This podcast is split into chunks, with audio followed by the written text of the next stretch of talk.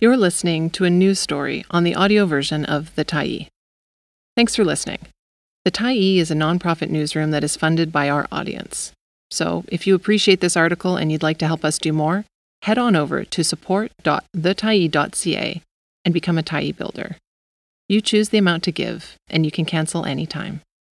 The Long Road to Today's BC NDP Leadership Mess. By Andrew MacLeod, October 13, 2022. The controversy over memberships in the British Columbia NDP is just the latest skirmish in a struggle that goes back decades, says Harold Steves, a former MLA and an honorary lifetime member of the party. The party says it is working to protect the integrity of its membership list ahead of the leadership vote, but others, like Steves, see it as an attempt to head off a debate that many members, both new and old, want to have. I think, what's happening, is an attempt to take back our party from the group that's been running it for the last few decades, said Steves, an MLA in Dave Barrett's government in the 1970s who at 85 years old is finishing a final term on Richmond City Council. There are a lot of people out there who used to belong to the party or support the party, he said. All my friends who quit the NDP have signed back up again. I helped encourage some of them to do so. I probably helped sign up a thousand ex members myself. Steves is supporting the campaign of Anjali Appadurai, a climate activist and 2021 federal NDP candidate who is running for the provincial party's leadership on a vision to enact balanced policy rooted in grassroots democratic dialogue, in order to boldly address the intersecting crises affecting all of us, while leaving no one behind. She's sort of like a breath of fresh air, Steves said. Everything that we believed in and the vision we had, she espouses it. It's amazing someone has come along and is prepared to go and stand up and be counted and bring us back to the vision we once had. Appadurai is critical of various government policies and her campaign is seen as a challenge to the NDP establishment and a barrier to David Eby, who has overwhelming support among the party's MLAs, being acclaimed as leader. Eby, whose roots are in legal advocacy on behalf of homeless and underhoused residents of Vancouver's downtown east side, has been the province's Attorney General since 2017. He's credited with cleaning up the mess at ICBC and since the 2020 election has been responsible for housing. Representing Vancouver Point Grey, many see him as more progressive than current Premier John Horgan, though he signaled that there would be no major changes under his leadership. So far, he's released a housing platform that advocates applauded as bold and has said he intends to announce his climate platform soon. While Eby remains the likely favorite in the race, there are questions about whether his campaign was as successful as Appadurai's at signing up new members. Her success in that phase of the campaign, some of which was driven by the environmental group Dogwood encouraging its members to join the NDP, has brought scrutiny from both the party and Elections BC. Dogwood's campaign's manager Alexandra Woodsworth said the group's work was similar to what unions, churches, or other groups have done in the past.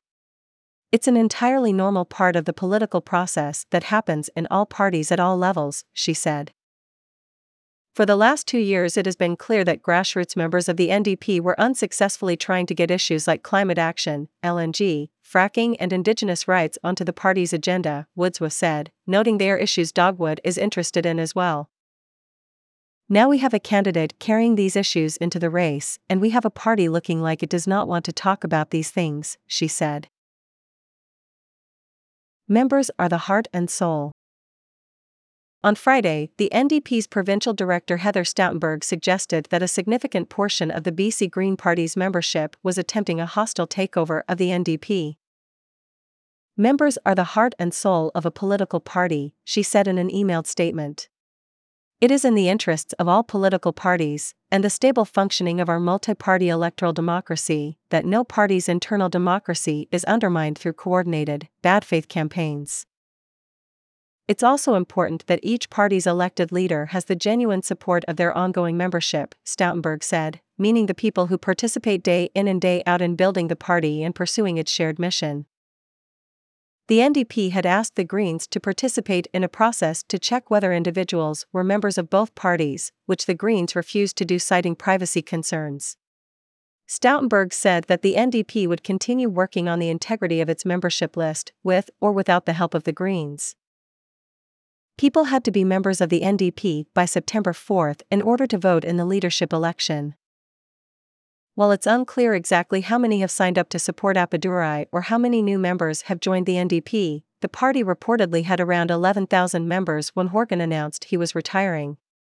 The Greens have around 3,700 members, which observers have pointed out is far too few to mount a successful takeover of the NDP. In an emailed statement, Appadurai said that the allegations her team is hearing about party officials aggressively vetting her supporters are troubling.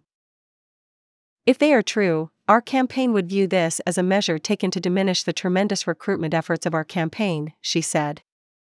If these allegations are proven true, we will request a list of every member that the party disqualifies. Appadurai said she expects the party will make sure everything about the leadership race and the membership drive is above board. In fact, we're delighted, as that's the approach our campaign has taken at every step, she said. But the idea that new members would be aggressively questioned, subject to some sort of loyalty test, or otherwise treated in a hostile fashion is disturbing, if true. The party has neglected its grassroots for a decade, she said, even though New Democrats know that democracy works best when as many people as possible are involved. Our campaign took this principle seriously by launching a grassroots effort to grow our base, Appadurai said. All new members should be welcomed to the party with open arms. We have always been a party that puts people first, and it should not come as a surprise that our vision and our values are drawing in thousands of new members. The party and the movement grow by attracting new members, including ones who come from other parties, she said, adding that should be celebrated, not treated with suspicion. Campaign teams had until October 4 to challenge any memberships they believed were suspect and thought the party should investigate. There were around 1,000 such challenges, all of which would have come from the Eby campaign. At least there'll be a discussion or debate. It is up to the NDP's Chief Electoral Officer Elizabeth Cull to adjudicate those challenges, and according to the party's constitution, those decisions are final. Appadurai, whose application came in later than Eby's, has not yet been approved as a candidate and therefore didn't have the opportunity to see the membership yet and missed the deadline for challenges. The party's provincial council is expected to make the decision on her candidacy, based on a recommendation from Cull, at a meeting scheduled for October 19. While there are no doubt some new NDP members who do have extensive recent involvement in the Green Party, there are clearly others who are longtime supporters who are returning to the party. The evolution of the NDP has been a bit disappointing to me, said Marty Hyken, an 81 year old who was a member for some 40 years starting in the 1970s. The NDP government has a lot of good policies that deserve support, he said, but ultimately he cancelled his membership due to the decisions to keep building the Site C dam, call the snap election in 2020 during the first year of the COVID 19 pandemic, and break the agreement that allowed the NDP and Greens to govern together. Then he saw the encouragement from Dogwood to participate in the leadership vote and knew it was what he wanted to do. I thought that's terrific essentially an amplified vote because of the smaller number of people.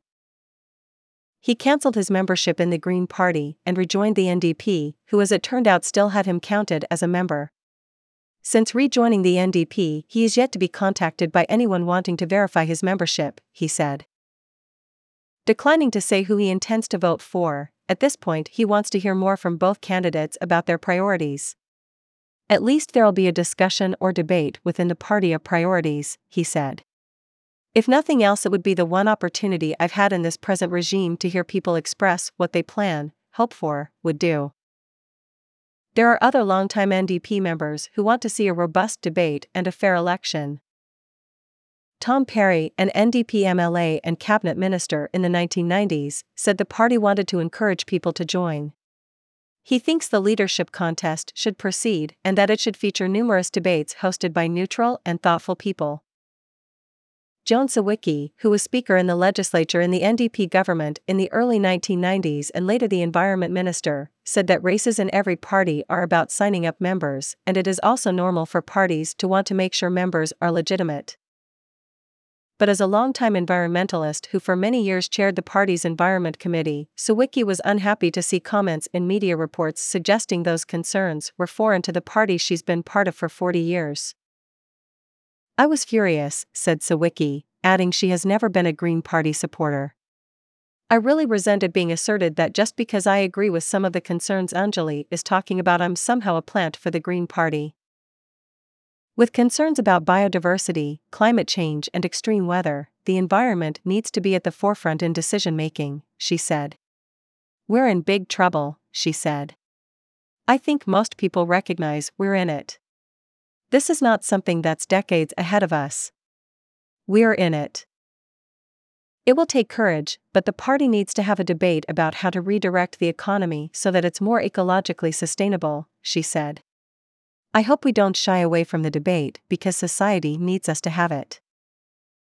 The party has always had to work hard to bring together its various segments, and it should make no apologies for being willing to have vigorous debates, she said. Also, she said, the party has rules and processes for accepting both leadership candidates and members that need to be followed. I have great faith in Elizabeth Cull, and I really do expect her to apply the rules and procedures fairly across the board. Sawicki added that her desire to have the race and the debate play out does not necessarily translate to support for Appadurai. Just because I may agree with her focus on climate change, does not mean, when I weigh all the factors, as I believe any thoughtful party member has the responsibility to do, I would end up voting for her. Thanks for stopping by the Tyee today. Anytime you're in the mood to listen to important stories written well, we'll be here. And if you'd like to keep independent media going strong, head over to thetyee.ca and click on the Support Us button to pitch in. Finally, big, big thank you to all of our Tyee builders who made this story possible.